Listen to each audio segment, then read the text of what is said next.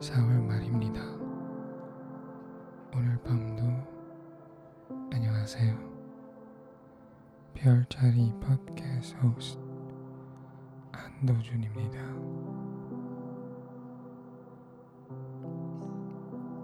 지난주 에피소드에는 일기를 쓰는 것에 대한 얘기를 했고 다음엔 쓰기가 왜 힐링이 되는지 한번 얘기하도록 하겠다고 했습니다.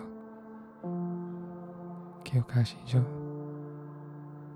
그럼 지난주 했던 약속은 오늘로 이행하겠습니다. 오늘은 쓰기와 힐링에 대한 얘기를 할게요. 그 얘기를 하기 전에 이번 주는 여러분한테 좋은 일이 생겼나요? 저는 있어요.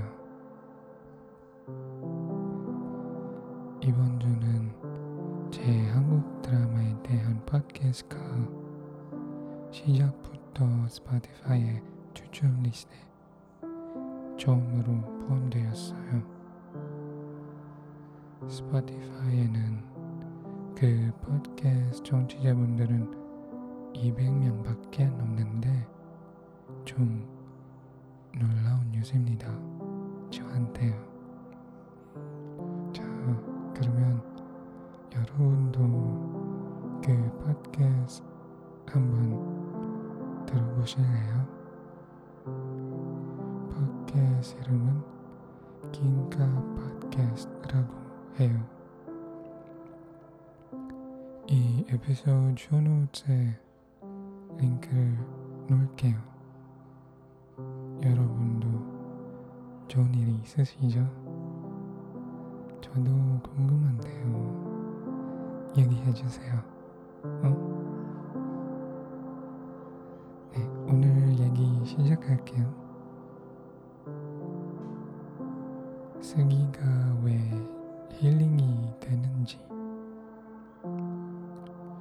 힐링이라는 단어를 좀 들어보셨을까요? 음, 한국 드라마나 영화에 많이 나오는 단어예요.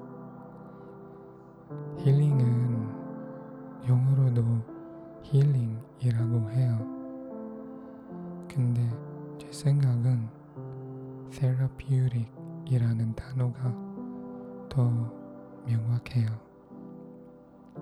힐링은 몸이나 마음의 치유가 되는 거예요.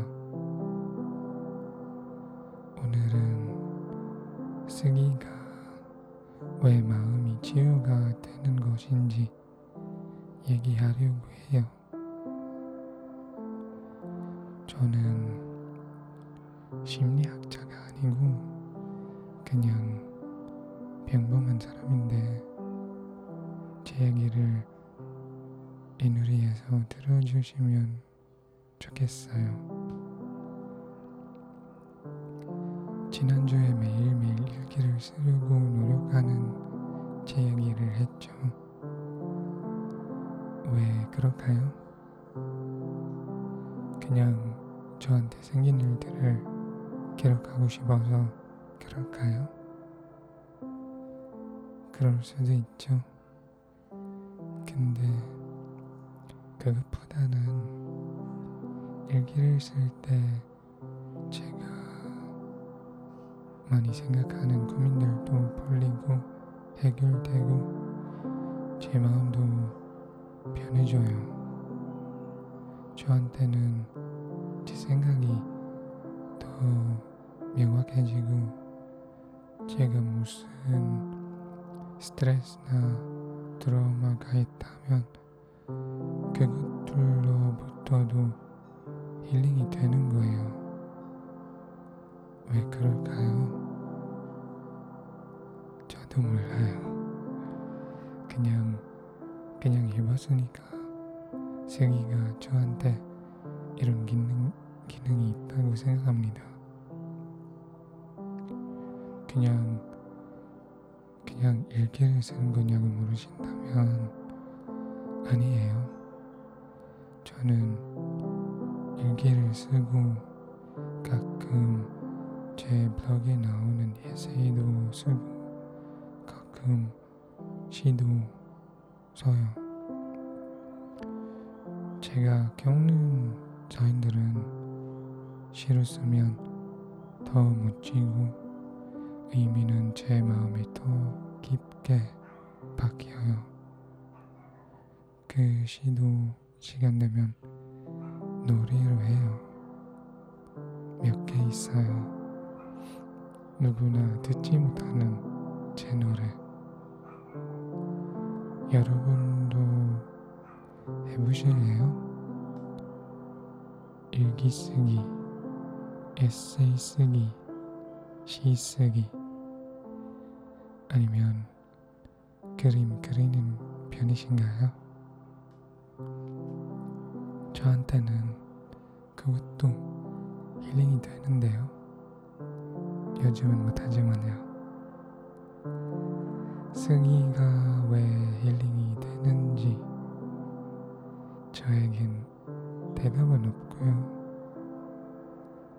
심리적인 이유는 몰랐고 그냥 저한테 잘 되겠다 저는 그것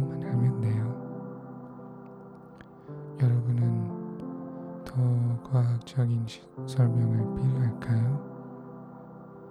필요하면 심리학자한테 물어보시면 돼요. 아님 우리 다 같이 어떤 과학 학술지를 읽고 이해하면 어떨까요? 오늘 말고요. 나중에 시간 되면 찾아보고 읽고 간추리고 얘기를 할게요. 오늘 주무시기 전에 여러분한테 자신에게 맞는 힐링법을 한번 생각해 보세요. 쓰기일까요? 그림 그리는 걸까요? 혹시 청소하는 게 힐링이 될까요? 저는 청소해서 마음이 편해지지는 사연도 있는데 그 얘기는 오늘 말고 다음에 얘기할게요. 기억이 나면요. 자, 오늘 밤 얘기는 여기까지 하고요. 오늘도 행복한 일들이 아주 많았으면 좋겠어요. 오늘 밤도 웃으면서 편안히 주무시길 바랄게요. 안녕히 주무세요. 안녕히 계세요. 바이바이. 굿나잇.